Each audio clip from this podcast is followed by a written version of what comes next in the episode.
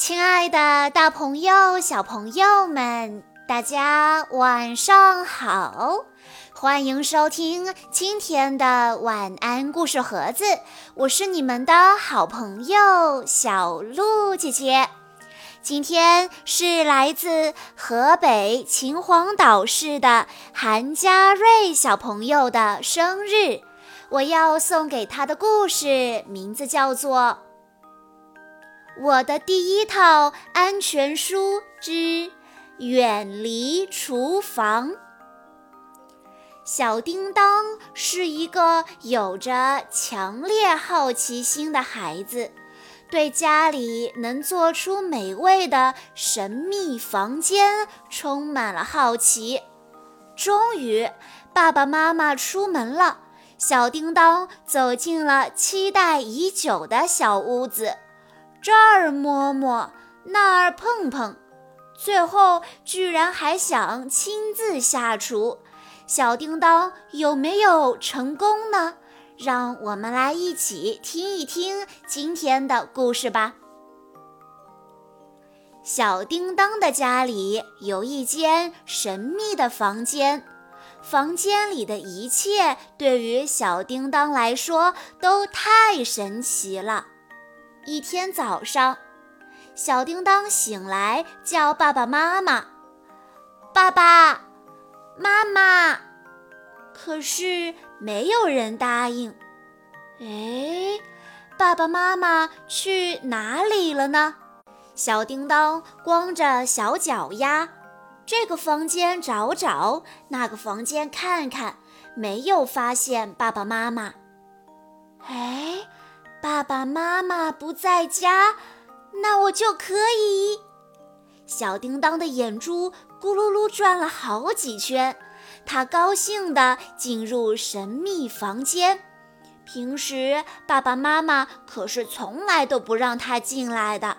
小叮当好奇地摸摸这里，看看那里，这里一定充满了魔力。不然怎么能做出那么多美味的食物呢？啊，电饭煲！小叮当反反复复开关了几次电饭煲，又把所有的按钮都摁了一次。电饭煲对他来说太神奇了。香喷喷的米饭究竟是怎么做好的呢？电饭煲真像一个魔法宝盒。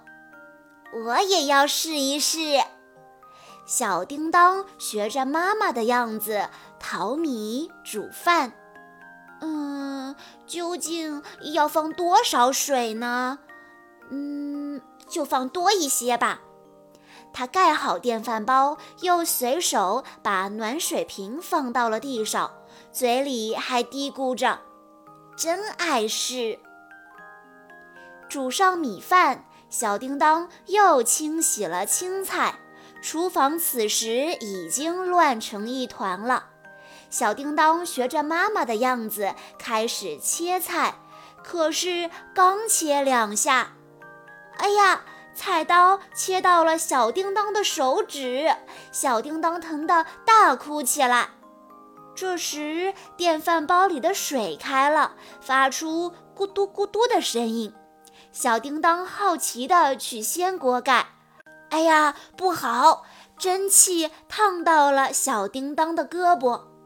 就在这时，爸爸妈妈回来了。小叮当开心地跑过去，哎呀，他不小心踢倒了暖水瓶，热水溅到了小叮当的脚上。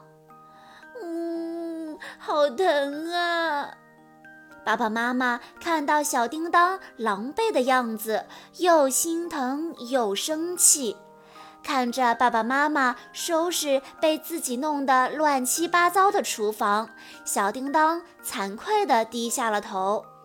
爸爸拉着小叮当的手，指着煤气灶，告诉他：“如果操作不当，就会煤气中毒或者发生爆炸，后果十分严重。”爸爸给小叮当讲解了厨房里用电用水的安全细则，小叮当明白了，自己还太小，不能正确的操作厨房里的用具，容易发生危险。